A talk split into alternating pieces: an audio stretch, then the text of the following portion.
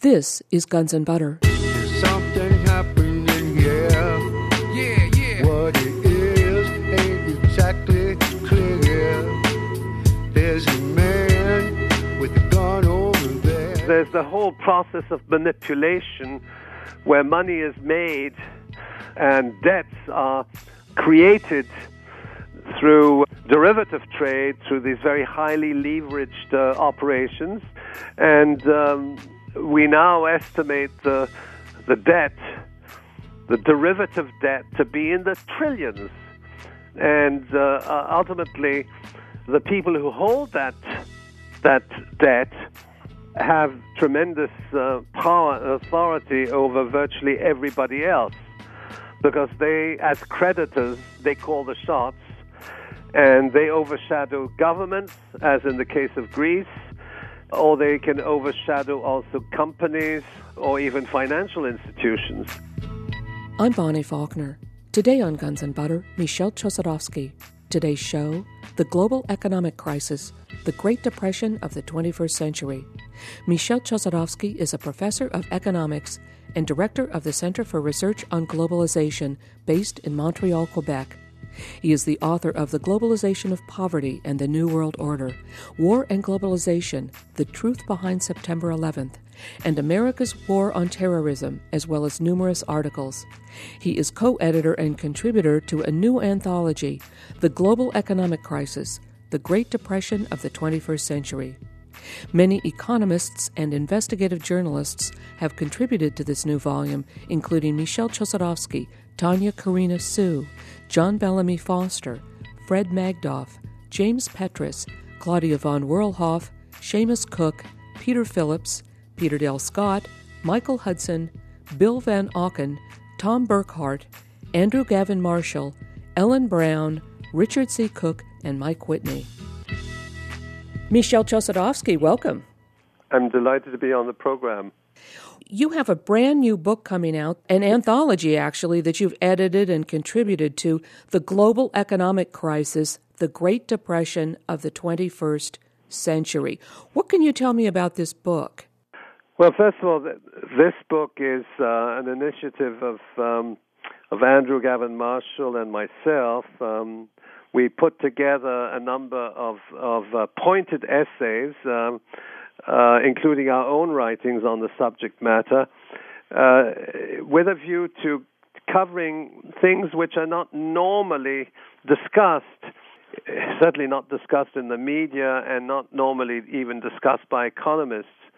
And um, we we tried to broaden the the discussion of economic phenomena by um, inserting into the debate military aspects, the the role of of the war, uh, the relationship between the war and the economic crisis. In fact, our thrust was to, in fact, show that we're not dealing with separate uh, uh, phenomena. The war and the economic crisis are intimately related. And in fact, we're dealing with a global economic, social, political crisis, which is far reaching. Um, we, we also looked at, um, at the national security implications uh, areas which are not normally discussed, the black budgets of the Pentagon, and the whole area of shadow banking was was also um, the object of of analysis. Uh, the role of the Bank for International Settlements, the very secretive arrangements which exist within the banking system. We looked at uh, issues, historical issues, how how this whole system um, actually unfolded, uh, and we also looked at uh, the issue of the shadow banking system, the various uh, instruments of speculation, and and so on, which uh, ultimately lead to this appropriation of, of wealth from from households. We we looked at the the role that banks that these global banks play in the political arena and how the world is in fact moving gradually towards a world government. This is not a world government of the people, it's the world government of the banks. It's the banks and the and the oil companies and the defense contractors which run the world, and uh, so that was also uh, an area of uh, of concern. Um, the end result of this very complex system, it's a capitalist system, but we don't want to necessarily describe it superficially using, you know, the normal rhetoric to describe a capitalist system because we realize that this system is far more complex. Uh, when we bring in the we bring in the shadow banking and then we bring in the, the military and the CIA and the CIA operating in the stock markets and and the role of inside information and, and the role that the media plays in in uh, in interpreting and analyzing the economy and and presenting a certain movement of the economy which is obviously uh, false like saying the recovery will come, uh, you know, in the second quarter of next year. This kind of this kind of interpretation. Well, we come up with the conclusion that we're dealing with something which is extremely complex, which requires um, a much broader understanding. Um, but ultimately, we also realize that that this crisis is leading to the impoverishment of the people of this planet in a very real way. It's it's the the globalization of poverty. It's the destruction of people's lives. It's the it's the disengagement of resources. It's the destruction of creativity. Uh, it's a it's a diabolical process which is essentially predicated on the enrichment of a of a very small minority.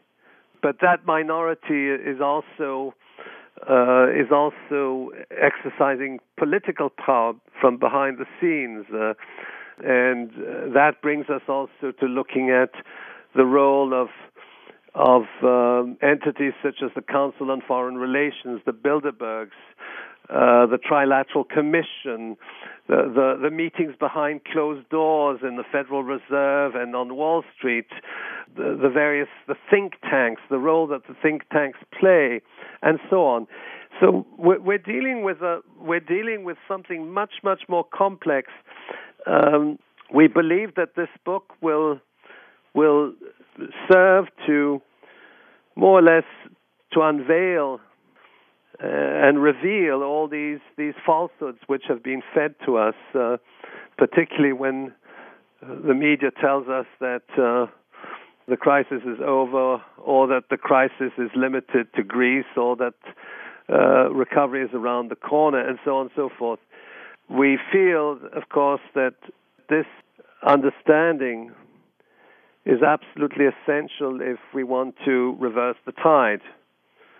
Um, the, the, authors come from very different perspectives. Uh, they they come up with broadly the same conclusions, but they they focus their their ideas from different angles.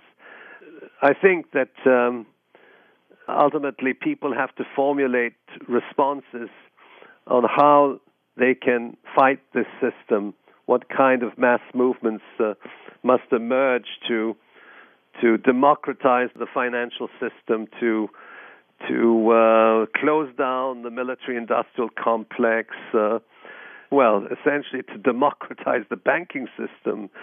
Some of these issues are, um, are, are mentioned in the individual chapters, uh, but at the same time, I think we, we tend to be completely overwhelmed by the by the complexity of what, what is occurring, and and and unable simply to to come up with. Um, a, a, debate on, on how what what would be the next step. In other words, acting cohesively against the system uh, with a view to to uh, implementing um, democratic values, uh, social equity uh, as far as income is concerned, uh, creating jobs, and so on.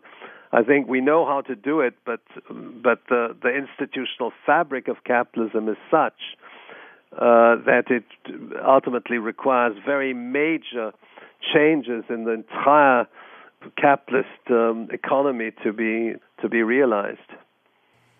Well, you do come up with ideas on how the debt overhang uh, could be dealt with in a, in a productive fashion, don't you? I mean, there are ideas uh, in your book about how to deal with this massive crisis that's happening.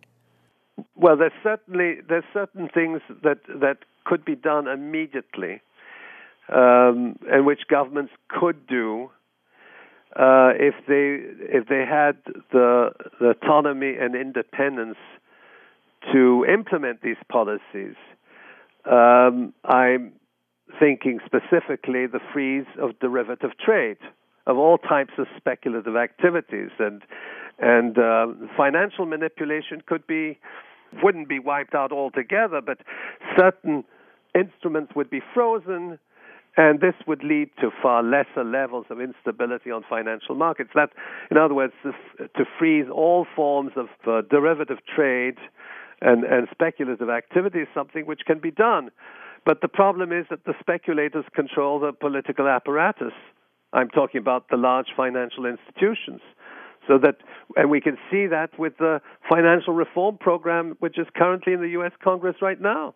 That reform program serves the interests of the banks.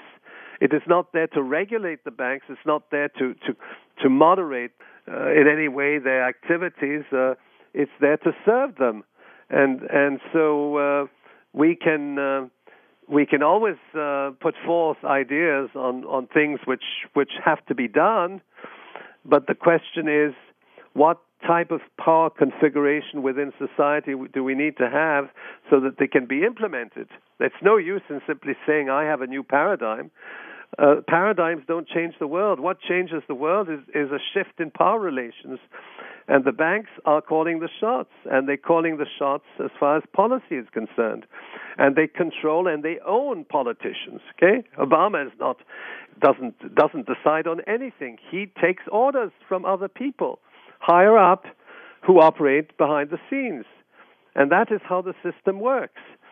And so to, to put forth a shopping list of things that have to be done and uh, do this, do that, uh, is is useless unless we have the means uh, within our society. We have the means to confront these powerful elites, which ultimately now control institutions, control governments, and and which are in a position to uh, to uh, influence decision making to their advantage, but also in a way which is destructive, which is economically destructive, but which could lead the world into into uh, into a third world war.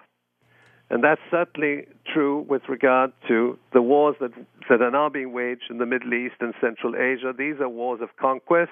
They're serving the interests of the oil companies and of the military industrial complex, the defense contractors, and they could certainly lead us into a World War III scenario. And that World War III scenario is very much related to the economic crisis and the fact that that economic crisis cannot be resolved within the framework, within the existing framework. I, this is very important. Every single measure or solution which is proposed, which is being proposed since, let's say, since the meltdown of 2008, is in fact exacerbating rather than resolving the underlying situation. So what I'm saying is that the solution to the crisis is the cause of the crisis. Okay? And every single measure that comes out of the of the US administration or the European Commission is in fact precisely in that direction. So they say, uh, how do we uh, resolve the issue of the budget deficit? Well, we have to cut expenditures on health and education and, and increase taxes. Well, what does that do? That impoverishes people, which in turn then leads to exacerbating the crisis because more people are laid off and so on and so forth. Every single micro level solution is one of um, downsizing, laying off workers. At no point is there a program which could in any way resemble the New Deal of saying we are going to create jobs by uh, improving people's lives, giving them more money to spend, uh, uh, having higher wages, um, having better social services, all of which would mobilize resources and which would lead to uh, to improving people's lives. that is simply not part of the solutions which are being proposed. All the solutions are causes of further collapse. And that is uh, something so important because each time we get into a situation where a solution has to be formulated, i.e., the budget deficit, we then realize that that solution is simply going to make matters much, much worse. And ultimately, the solution to the budget deficit is the cause of further collapse of the fiscal system. I'm speaking with economist and author Michel Chossudovsky. Today's show The Global Economic Crisis, the Great Depression of the 21st Century. I'm Bonnie Faulkner. This is Guns and Butter. Do you have an opinion as to what is driving all of this? Is it just simply greed? It has to be more complicated than that. Yeah, that that is a very good question. I I think it's uh, the exercise of of economic uh, power within society. Um, it's um, it's perhaps an overriding instinct of uh, of these capitalist actors that they have to be powerful and wealthy. Uh, their wealth is so tremendous that they, they couldn't even in their lifetime consume one very small percentage of what they they actually earn. Uh, I mean, they have earnings in the trillions, and and uh, they lead luxurious lifestyles and so on. Uh, the luxury goods economy is is is a very dynamic sector serving a very small segment of the population, but uh, it it boggles the mind uh, that um, this, that this diabolical economic military national security project is being is being developed. It's it's a means of controlling the lives of millions of people. Essentially, that's really what it is. It's a it's the powers of authority. It's it's a totalitarian system. Um, but at the same time, that that uh, there are two other important considerations is that within the orbit of of these elites, there are uh, clashes and conflicts. Uh, very clearly, uh, we could see that when General Motors collapsed. General Motors is no small entity. And if General Motors collapsed, it's because somebody within the corporate establishment made it collapse and picked up the pieces. So that the conflicts are also the conflicts are between the large majority of the population who are victims of this of this economic crisis and who are victims of the wars led by the corporate establishment. But then there's an internal war within this corporate establishment um, and it, it, it's it's something which has been ongoing with the mergers and acquisitions. It's a regulated warfare. I mean, it, it's still they they behave in a very civil way to one another, but they're at each other's throats. And um, uh, and as this process proceeds, economic power becomes increasingly concentrated in a smaller and smaller number of hands. We can see that in in banking. We can see it in the in among the biotech conglomerates and the large pharmaceutical companies. We can see it also in oh. Uh, when we see a handful of companies owning the seeds like Monsanto or Archer Daniels Midlands, uh, you know, th- these are very powerful. They're powerful companies which which uh, control the lives of millions of people because uh, by controlling genetically modified seeds, they control the life of farmers. And, and it's a life and death situation, particularly in developing countries. So, th- this is the background that we're dealing with. And um, as we discussed earlier, um, there are no simple, straightforward solutions. There's no shopping list of things that we might do or not do uh, which can be presented in the abstract, I think it's important to make those shopping lists to say these are the things we want. You know, these are the things that we want to achieve: uh, free education, free health. Uh, you know, we want to protect the environment. It's important that we list those things, and and people have been doing that for generations. But we cannot implement any of those objectives unless we understand how this system actually functions. That is what is crucial. Well, yes, and you write that rather than addressing an impending social catastrophe, Western governments, which serve the interests of the economic elites, have installed a big brother police state with a mandate to confront and repress all forms of opposition and social dissent. Well, that is correct. I mean, the Homeland Security state is also intimately related to the economic crisis.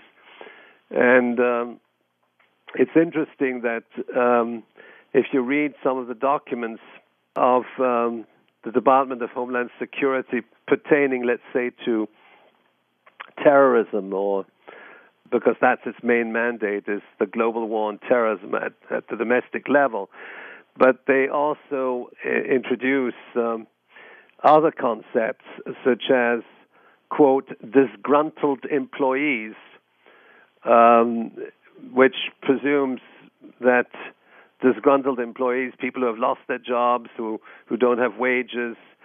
They also deal with uh, radicals. Uh, there are various etiquettes which apply to certain categories of people which might be considered to be enemies of the state. So that this homeland security apparatus has nothing to do with combating bin Laden in his cave in Afghanistan. It has a lot to do with policing uh, social dissent in America again under the big brother type of of uh, mentality that uh, this policing is there to protect people and so on and so forth.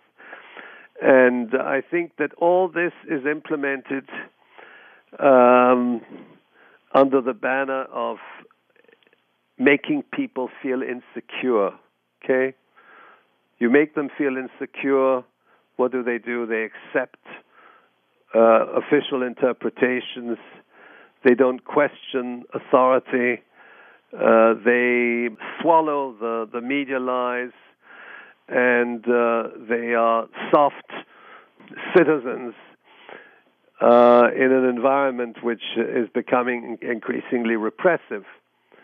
So that is perhaps what what what Homeland Security really is is is to shunt people's um, ability to think uh, to to analyze um, their predicaments and to impoverish them to such an extent that they can't even they can't even think. People who are impoverished are not in a position to to become militants. They they they're too much concerned with their survival. So uh, that's another aspect.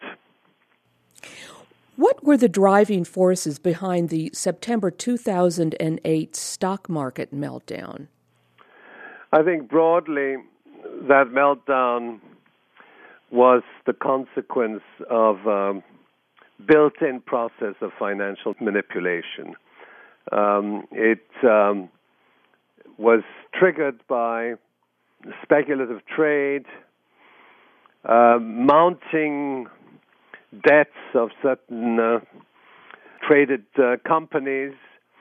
But I, I think we can't necessarily look at the 2008 meltdown in isolation because it's the consequence of a of a historical process uh, which goes back essentially to the late 90s when uh, uh, the Clinton administration, in fact, in the last year of the Clinton administration, the Financial Services Modernization Act was implemented, and uh, and it, it, ironically, Lawrence Summers at the time was Secretary of the Treasury, and he, of course, is now uh, a major voice uh, in the articulation of economic policy as the advisor to the president.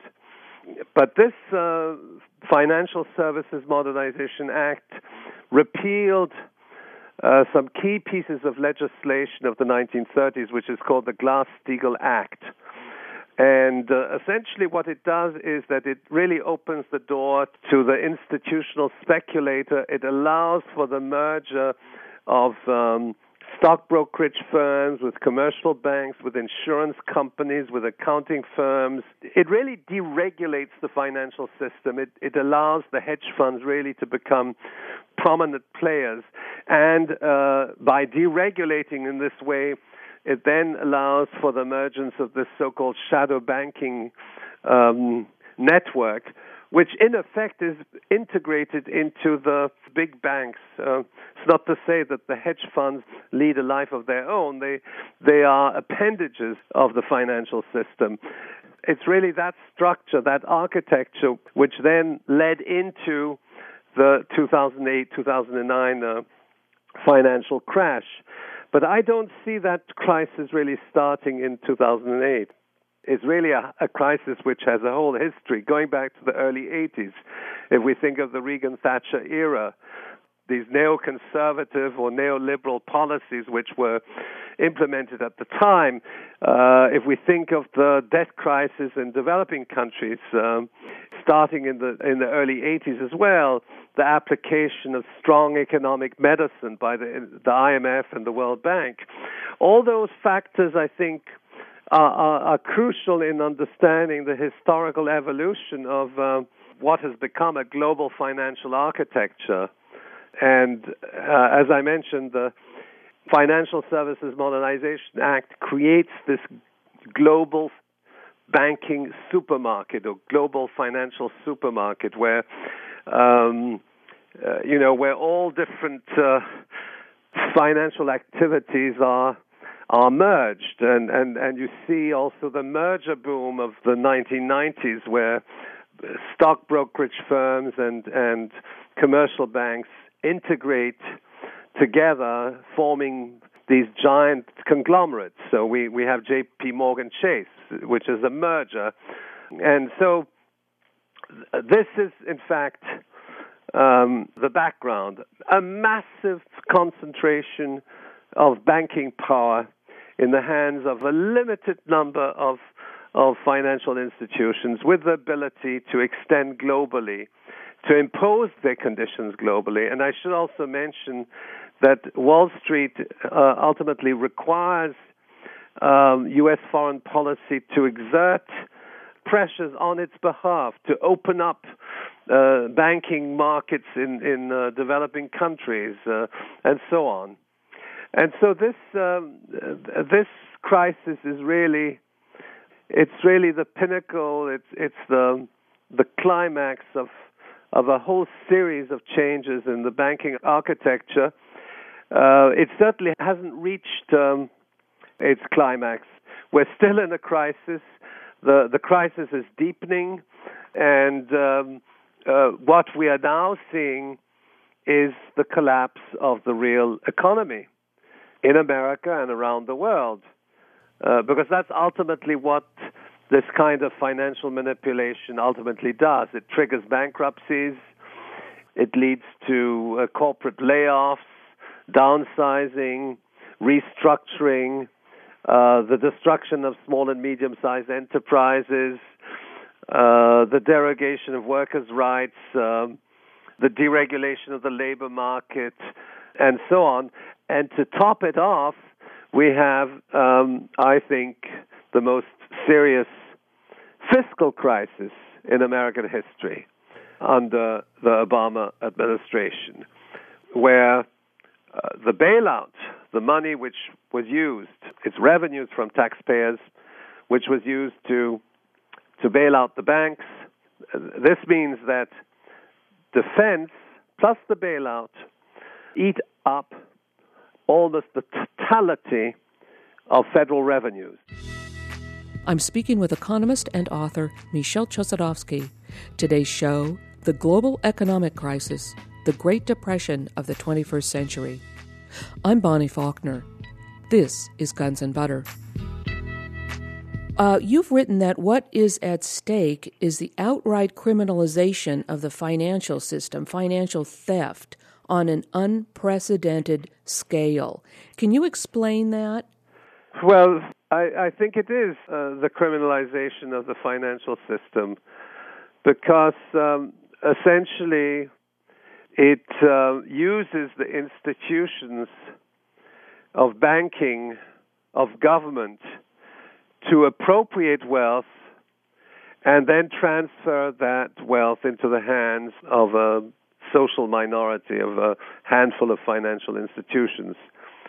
Um, it also uses all the instruments of inside information, inside trading, uh, knowledge of of, uh, of, what's going to happen. Um, there, there, are other features of of the system which uh, may appear, in fact, even much worse than what I've described. The the fact that this financial system is is characterized by money laundering. Uh, it's very much integrated into organized crime, uh, as as we normally understand it. Um, it's not um, by accident, uh, certainly, that, that the drug trade is so important for the financial system because it represents a cash flow of, of, of something of the order of $500 billion a year. Okay? And then when you, you looked at the war in Afghanistan and realized that the war in Afghanistan has a direct relationship to the, the trade in, in, in heroin, uh, because heroin is produced in Afghanistan. More than 90% of heroin comes from Afghanistan, and that trade in itself is in excess of $200 billion a year. It all goes then into the banking system. Then you have, of course, the offshore banking havens in uh, secret accounts, uh, the laundering of uh, drug monies once the money is laundered, it then gets channeled into into bona fide investments in real estate or or, or even into industry for that matter. So that there there are many features of this global economic system which which are gruesome. The the drug trade, the trade in weapons, um, the laundering uh, process in the, the banking havens, uh, where in effect uh, bona fide businesses meet together also with more shady uh, elements of the corporate system. Um, and then uh, uh, there's the whole process of manipulation where money is made and debts are created through um, derivative trade, through these very highly leveraged uh, operations. And um, we now estimate the the debt, the derivative debt, to be in the trillions, and uh, uh, ultimately, uh, the people who hold that that debt uh, have tremendous uh, power and authority over virtually everybody else, because they, as creditors, they call the shots, and they overshadow governments, as in the case of Greece uh, or they can overshadow also companies uh, or even financial institutions. Uh, have you ever uh, identified who these creditors are? I think that this is the fundamental question. Who are these creditors?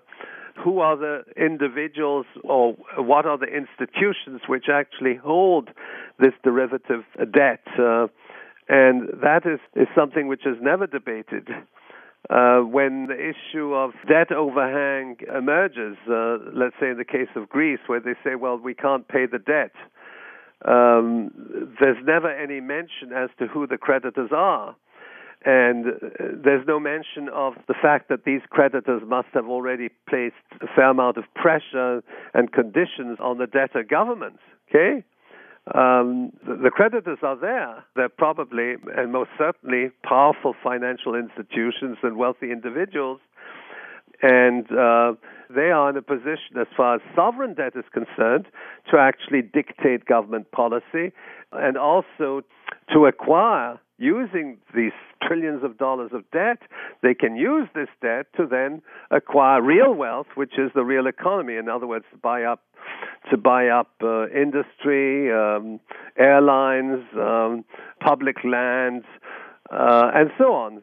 So the, the, the dynamics of this crisis is, is that ultimately the massive amounts of debt which were created as a result of this crisis and which are held by powerful individuals and powerful financial institutions, well, what happens is that at one point they will start buying up the real economy, as they are already. Okay? They will buy up General Motors, they'll buy up the airlines. We will see a very major change in the structure of corporate ownership, where institutional speculators will become increasingly visible in the management of large um, corporations. You say that entire sectors of a national economy are shutting down. Well, entire sectors of a national economy are closing down. Uh, that's also something which has been ongoing. Uh, if we think of um, the delocation, relocation of manufacturing, so that there's a there's a whole process of of moving industries to to these uh, cheap labor havens and closing down entire sectors of the national economy. And I think that that process is ongoing, it's continuing. But at the same time, uh, we see the impoverishment of, uh, of large sectors of the population in the Western countries, in the United States, uh, in Canada. The crisis is cumulative. It leads to bankruptcy, what the media is presenting is, in fact, that piecemeal understanding.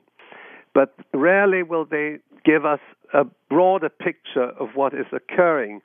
And that is the scary uh, uh dimension of this process. It's the demise of numerous productive units simultaneously in different parts of the country and, and around the world.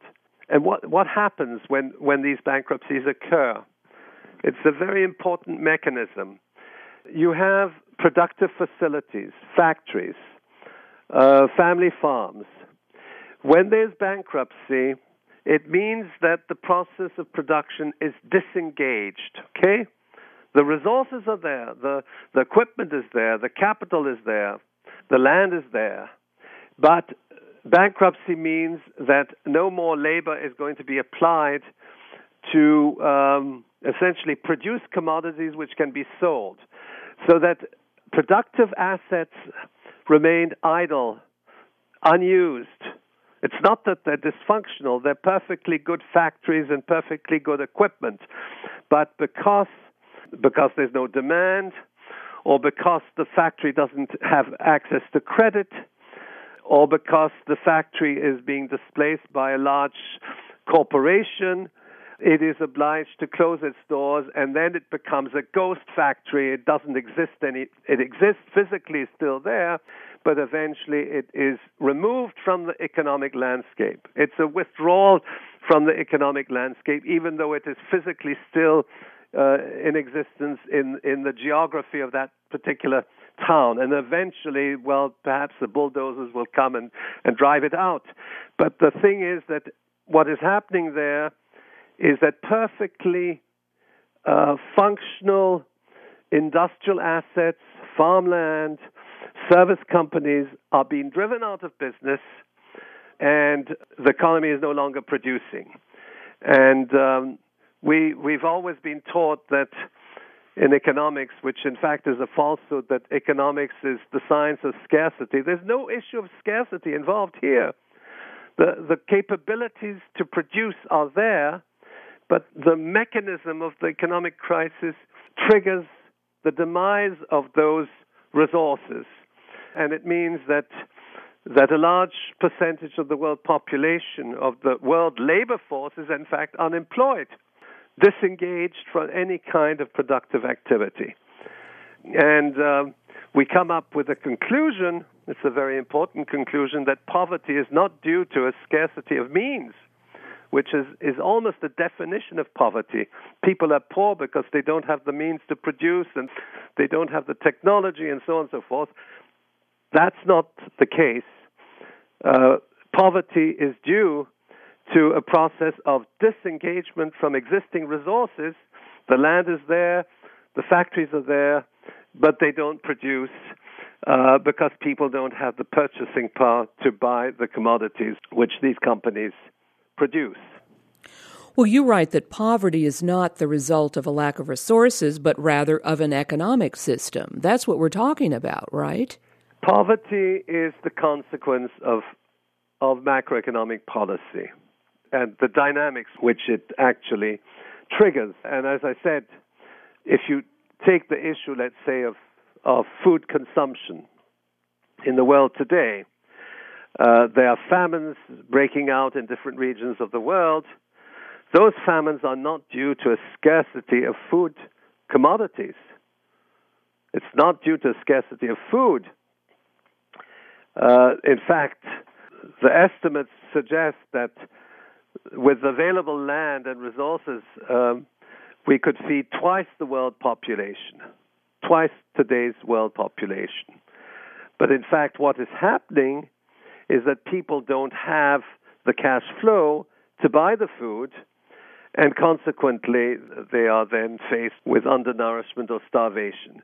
And there are various mechanisms which emerge. Uh, in, in developing countries, famines are, in fact, very often triggered uh, as a result of, of macroeconomic reforms, devaluations, for instance.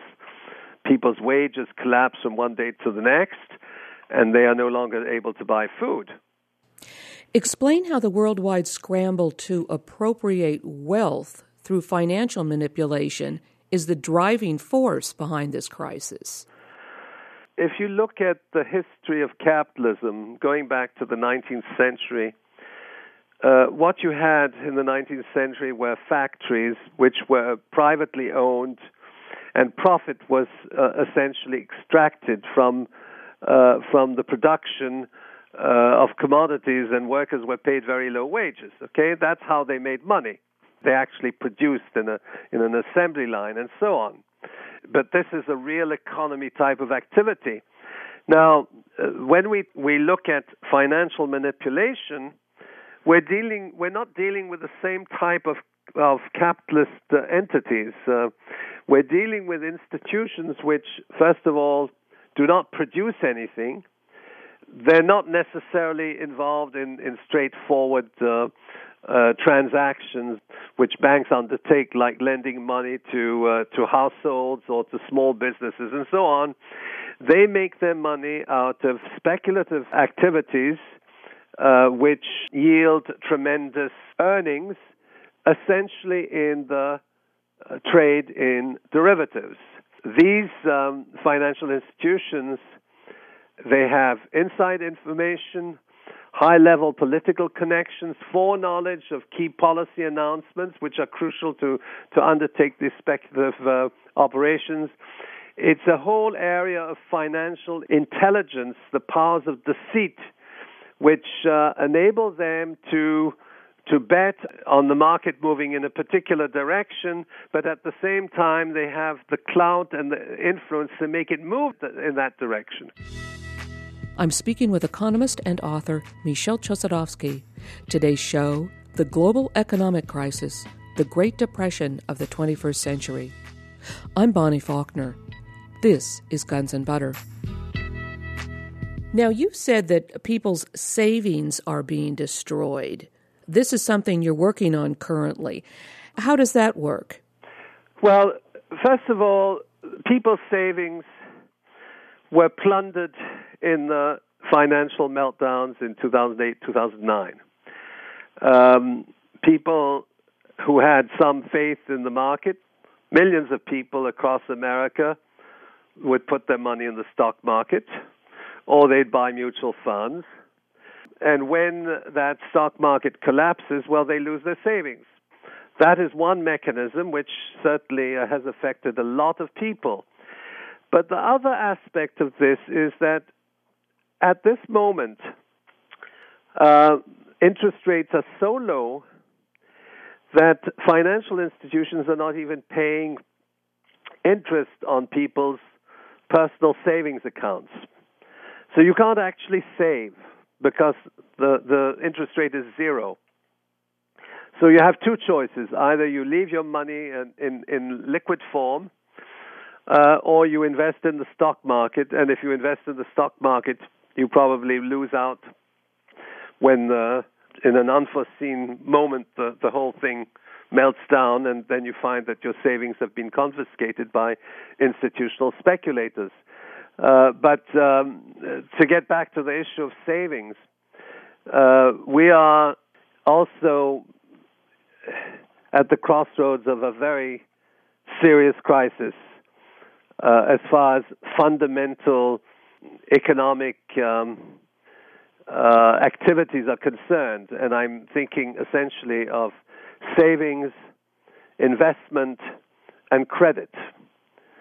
Um, the savings function is in crisis because households cannot save.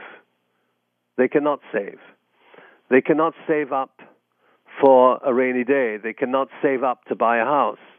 Why? Because if they put their money in the bank, they get zero interest rate. Uh, if they put their money in the stock market, they lose it. Um, so that essentially savings is dead. Um, I should mention that while people don't get any interest on the money they put in their savings deposit at, in their in their respective financial institution or bank, uh, the banks are charging very high interest rates, particularly on on uh, credit cards, and in fact, it's this. Um, uh, this um, spread of interest rates, which is also a source of, of wealth appropriation. We often say, well, interest rates are very low. Uh, interest rates are very low for the banks the discount rate is, is the rate at which the central bank lends to the to the commercial uh, to the commercial banks. Okay, so that it's the rate at which the Federal Reserve will lend to the to the various financial institutions. And if that is close to zero, well, then the banks can borrow at, at close to zero. But when the question is, uh, when you actually want to uh, to um, borrow money from the bank, for an investment, uh, this is an entirely different undertaking because, first of all, um, in recent years, and particularly since the meltdown, credit is increasingly difficult to acquire. Um, and so it's the freeze of credit as a as an economic instrument, which is which is fundamental to keep investment going, because without credit, there can't be any kind of capital formation in an economic system. It's the credit to, to businesses, to small businesses, so that um, and and usually uh, th- that credit will be at much higher interest rates, of course, than the ones that are applied to the savings accounts. But then there will be even restrictions on, on the availability of credit, irrespective of the interest rate which is charged. And so we're in a situation where banks don't want to lend money and um, the banks are very anxious to have people deposit their money in the form of savings in their in a savings account, but they say, well, the interest rate is zero.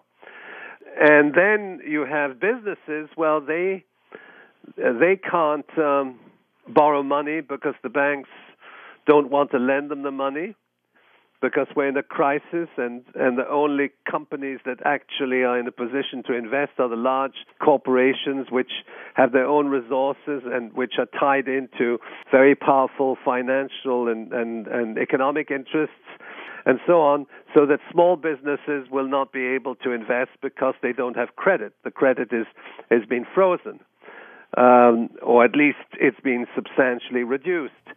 So certain important functions in a national economy, such as savings, investment, and credit, are being redefined. Uh, people can't save, people can't invest uh, because they can't get credit. And the end result is that the other major activity in an economy, which is consumption, uh, is is in a free fall. It's in a free fall because um, companies are bankrupt, they're laying off workers, higher levels of unemployment breeds lower wages and, and, and purchasing power, which in turn leads to a collapse in consumption.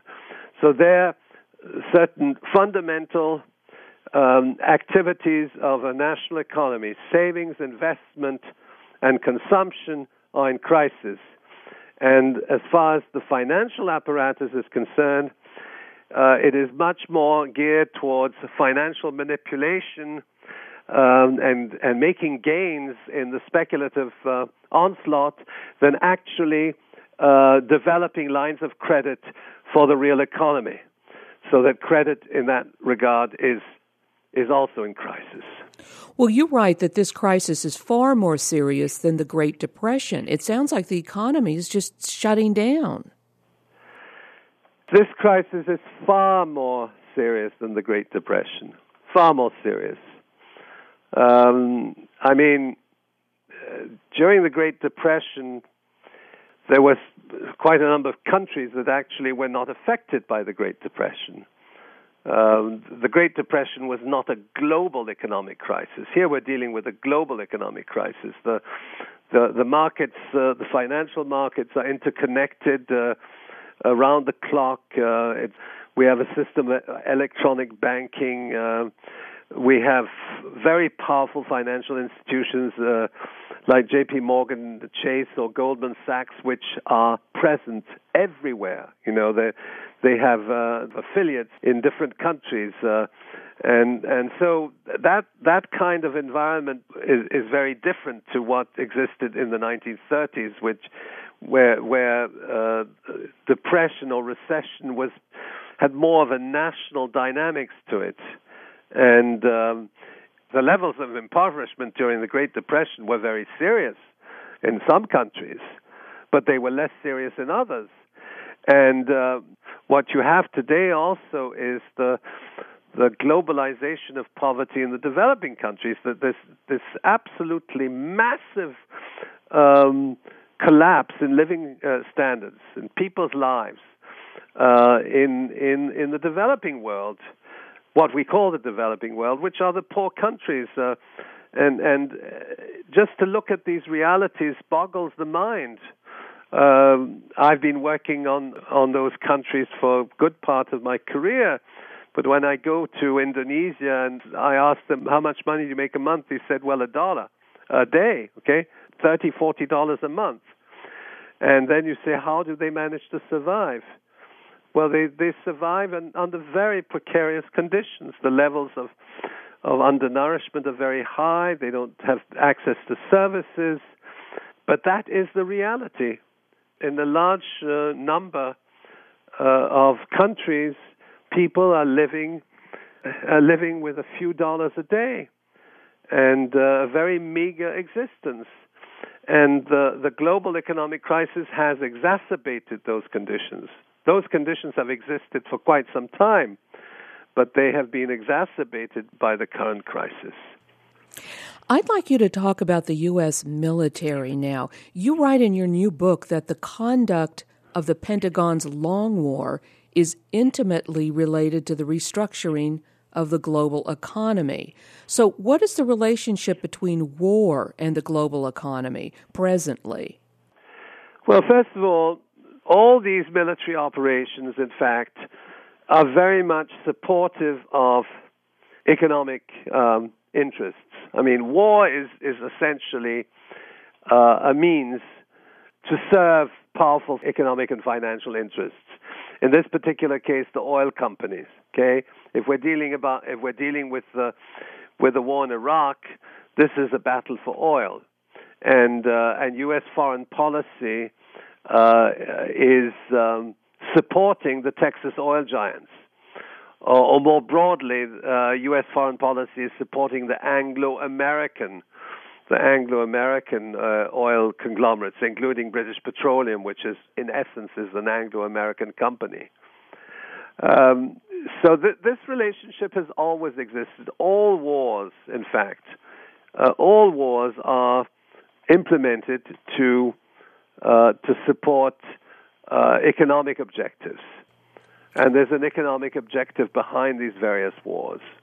Well, what are the U.S.'s long term war plans? For instance, is the United States destabilizing Pakistan? And if so, why? Now, first of all, we have to, to look at the geopolitics of this Afghanistan Pakistan war. Um, it's very much tied into the drug trade. The war in Afghanistan is there to protect the opium trade and the heroin, of course, the heroin which is produced from opium. Uh, we're dealing with um, we're dealing with a multi-billion-dollar operation. Opium production leads to revenues in Western countries which are in excess of 200 billion dollars a year. That is the cash sales resulting from heroin uh, in uh, in Western cities and around the world. All those narco dollars are then deposited in the banking system. Um, we we have very little information on the the organizations, both the criminal syndicates as well as the business syndicates which are behind this trade. But certainly it is very substantial, and we also know that this trade has been protected by the CIA in Afghanistan since the late 70s. In fact, since the inception of the of the narcotics um, triangle in in Afghanistan, what is called the Golden Crescent. Michel Chossudovsky, thank you very much. Well, it's a pleasure to be uh, to be on Guns and Butter. Thank you very much. something happening here. Yeah, yeah. What it is ain't exactly clear. There's a man with a gun over there. I've been speaking with Michel Chossudovsky. Today's show has been The Global Economic Crisis, the Great Depression of the 21st Century. Michel Chossudovsky is a professor of economics and director of the Center for Research on Globalization, based in Montreal, Quebec. He is the author of The Globalization of Poverty and the New World Order, War and Globalization The Truth Behind September 11th, and America's War on Terrorism, as well as numerous articles. He is co editor and contributor to a new anthology, The Global Economic Crisis The Great Depression of the 21st Century. Many economists and investigative journalists have contributed to this new volume, including Michel Chossudovsky, Tanya Cariina Hsu, John Bellamy Foster, Fred Magdoff, James Petras, Claudia von Werlhof, Shamus Cooke, Peter Phillips, Peter Dale Scott, Michael Hudson, Bill Van Auken, Tom Burghardt, Andrew Gavin Marshall, Ellen Brown, Richard C. Cook, and Mike Whitney. Visit the Center for Research on Globalization website at www.globalresearch.ca. That's globalresearch.ca. Guns and Butter is produced by Bonnie Faulkner and Yarrow Mahko. To leave comments or order copies of shows, email us at blfaulkner at yahoo.com. That's B L F A U L K N E R at yahoo.com. Or call 510 848 6767, extension 628.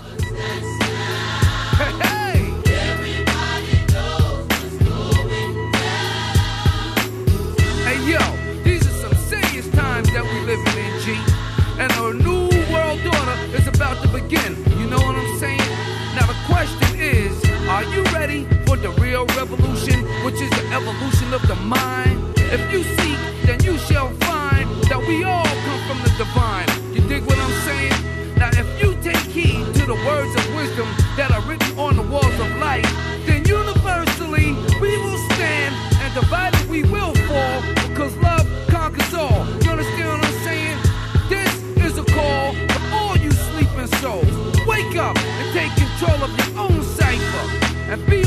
out for a spirit snipers trying to steal your life.